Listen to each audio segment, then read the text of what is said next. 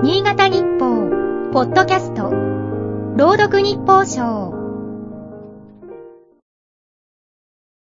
12月20日。木が一度燃えると、炎が消えても何かの拍子に再び燃え上がりやすい。焼けぼっくいに火がつくは、元に戻ることの例えだが、このぼっくいは、棒食いが転じたものだという。恋愛関係で使うことが多い言葉だ。何かの困難に直面して別れざるを得なかったカップルが、再び出会って恋の炎が立ち上る。恋愛小説や映画では時々見かける展開のような。焼けぼっくいに火がつくと熱く燃えるのが恋の炎なら、こちらは正反対に合流することで猛烈な寒波をもたらす。大雪になりやすい。日本海艦大気団収束帯である。海上から雪雲が次々に上陸し、絶え間なく雪が降り続く。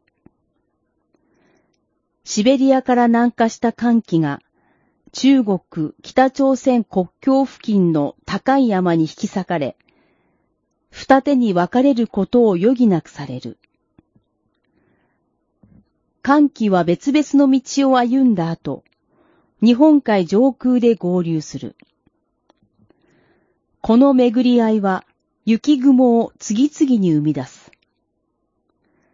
雨雲が連続して発達する線状降水帯と似た部分がある。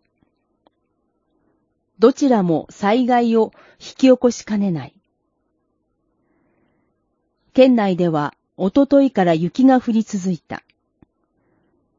昨日の日中、魚沼市守門では2メートルに届こうかという積雪があった。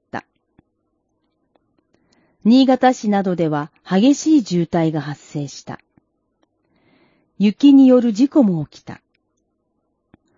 停電が長時間に及んだ地域もある。暖房が使えなければ命が危うくなる人もいる。12月からこれでは混沌も先が思いやられる。空を仰いで恨み節を吐いたそばから顔面に白くて冷たいものが落ちてきた。備えを怠るなという天の警告か。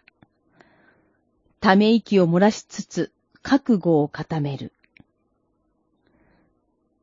今日の日報賞は FM ニーツ、桐生純子が朗読しました。